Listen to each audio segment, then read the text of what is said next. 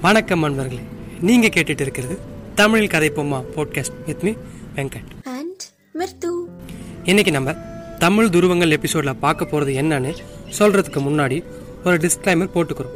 அது என்னன்னா இது மதம் இனம் ஜாதி அப்படிங்கிற விஷயங்களை ஊக்குவிக்கவோ பெருமைப்படுத்துறதுக்கோ இல்லை. நீங்க யாரா இருந்தாலும் உங்க வாழ்க்கையை எப்படி நல்லா வாழலாம் அப்படிங்கிறதுக்கான அறிவுரைகள் தான் இந்த எபிசோட் அப்படி எதை பத்தி பேச போறோம்னா புனித நூல்களுள் ஒன்றாக கருதப்படும் பகவத்கீதையை பத்தி தான் சரி வெங்கட் பகவத்கீதை அப்படிங்கிற பேருக்கு என்ன அர்த்தம்? ஏன் அதுக்கு அப்படி பேர் வச்சாங்கன்னு சொல்லி பார்க்கலாம். பகவத்கீதை அப்படிங்கிற பேருக்கு கடவுளின் பாடல்கள் அப்படின்னு அர்த்தம். ஏன்னா கிருஷ்ணர் ஒரு முக்கியமான தருணத்துல மாபெரும் வீரன் ஒருவனின் சலனங்களை போக்குறதுக்காக பாடின பாடல்கள் தான் இந்த பகவத்கீதை. யார் இந்த மாவீரன்? குருஷேத்திர போரின் ஹீரோவான அர்ஜுனன் தான். அதாவது இருபெரும் இந்திய இதிகாசங்களுள் ஒன்றான மகாபாரதமோட ஒரு பகுதி தான் இந்த பகவத்கீதை. இதிகாசம் தான் என்னன்னு உங்களுக்கு தெரிஞ்சிருக்கும். அதாவது நம்ம கடவுள்னு கருதுற பரம்பொருளோ அல்லது ஒரு மாபெரும் வீரனோ நிகழ்த்திய வரலாற்று சிறப்புமிக்க பெரிய நிகழ்வுகளின் தொகுப்பு தான் இதிகாசம்னு சொல்றோம். சரி மாவீரனான அர்ஜுனனுக்கு என்ன சலனம் வந்துச்சு? எந்த முக்கியமான நேரத்துல வந்துச்சு? சொல்றேன் கேளு. மகாபாரத போர் நிகழ்ந்தமைக்கு பல ஆழமான காரணங்கள் உண்டு. பாஞ்சாலி சபதம் அரங்கேறியதுல இருந்து எண்ணி பதிமூணு வருஷங்கள் அதுக்கு சம்மந்தப்பட்ட எல்லாருமே அதை ஒன்றை மட்டுமே மனசில் வச்சுட்டு பயிற்சிகளும் தவங்களும் செஞ்சுட்டு தங்களை ஆயத்தப்படுத்திட்டு இருந்தாங்க. அதில் அதிகமான ஈடுபாடையும் முயற்சியும் போட்டது ரொம்ப திறமையுடைய அர்ஜுனன் தான்.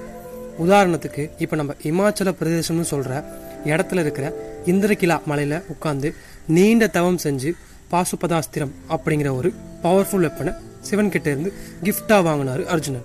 இவ்வளோ மெனக்கெட்ட அவர் போர் ஆரம்பிக்கிற கொஞ்ச நேரத்துக்கு முன்னாடி அவரோட நண்பரும் போர்ல அவரின் தேரோட்டியுமான கிருஷ்ணர் கிட்ட போர்க்களத்துல தன்னோட மன மற்றும் உடல்நிலையை பத்தி விரிவா சொல்லி நான் இந்த போர் புரிய மாட்டேன் அப்படின்னும். இதனால பல இழப்புகள் நேரிடும் அப்படின்னும் வருந்தி அழுகிறார். இந்த சமயத்துல அர்ஜுனர் போரை புரிஞ்சே ஆகணும் அப்படிங்கிறதுக்காக கிருஷ்ணர் தர உபதேசம் தான் பகவத்கீதை. இங்க யார் இப்ப போர் புரியுறா? யார் போர் செய்யறதுக்கு மோட்டிவேஷன் வேணும்னு இப்ப நீ சொல்ற? தனியா போயிட்டு போர் பண்ணாதான் போர்க்களத்தை பத்தி பேசணும்னு அவசியம் இல்லை நம்ம வாழ்ற இந்த யுகமே ஒரு போர்க்களம் தான் ஆமாங்க மகாபாரத போர் முடிஞ்சு உலகம் புதுசா உருவான ஒரு காலம் தான் இந்த கலியுகம்.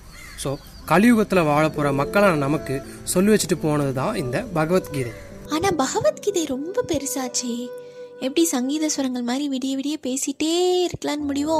அப்புறம் விடிஞ்ச உடனே தம்பி இங்க என்ன சொல்லுது? அப்படின்னு வீட்டு கணேஷ் மாதிரி என்னோட வாய்ஸ் ஆகிடும் அதானே உன்னோட ஆசை? அவ்வளோலாம் பேச மாட்டேன். அதில் இருக்கிற மெயினான இந்த யுகத்தில் எல்லாரும் மனசில் வச்சுக்க வேண்டிய கருத்தை மட்டும் சொல்கிறேன் சரி ரைட்டு எப்பவும் போல கருத்தள்ளி தெளிச்சு விடு. முதலாவது வந்து ஆன்மா அதாவது நம்ம சோல் மட்டும்தான் நிலையானது. அதை அழிக்கவே முடியாதுன்னு சொல்றாருங்க. அதனால ஒரு மனித உயிர் இந்த மண்ணை விட்டு பிரிஞ்சா கூட வருந்தாதீங்க. அவங்க ஆன்மா இங்கே ஏதோ ஒரு ரூபத்துல நிலையா இருக்குன்னு சொல்றாரு. அடுத்து என்ன சொல்றாருன்னா முன் வச்ச காலை பின் வைக்காதீங்க. அப்போ சைட்ல வச்சுக்கலாமா? நீ எங்கேயாச்சும் எடுத்து போய் வை. ஆனா வாழ்க்கையில முன்னேறணும்னு நினைக்கிறவங்க மட்டும் உங்களோட குறிக்கோளை விட்டு விலகாம முன்னோக்கி நகருங்க. அப்படி தெளிவா சொல்லு.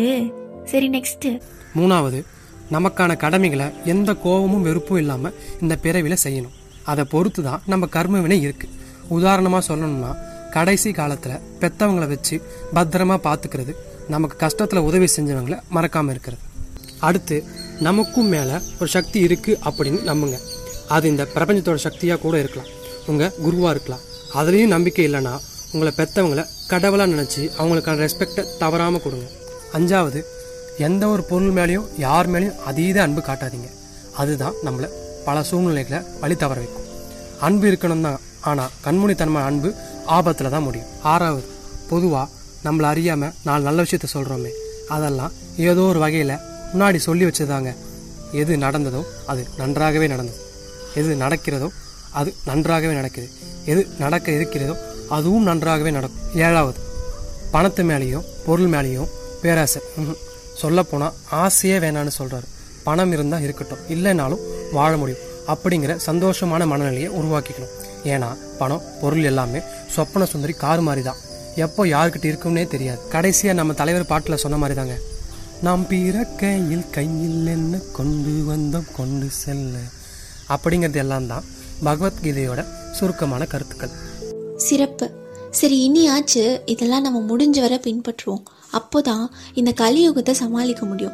ஆல்ரெடி ரெண்டாயிரத்தி இருபது வச்சு செஞ்சிருச்சு. மிச்சம் மீதி இருக்கிறவங்களாச்சு நாலஞ்சு புண்ணியத்தை பண்ணி நல்லபடியாக வாழ்ந்துட்டு போவோம். ஆமாம் அதனால் தமிழ் கதைப்பொம்மா போட்காஸ்ட்டோட அடுத்த வாரம் தமிழ் துருவங்களில் இதே மாதிரி நம்ம தமிழ் மொழியில் இருக்கிற இன்னொரு சிறந்த படைப்பை பற்றியோ பெருமையை பற்றியோ பார்க்கலாம். You soon.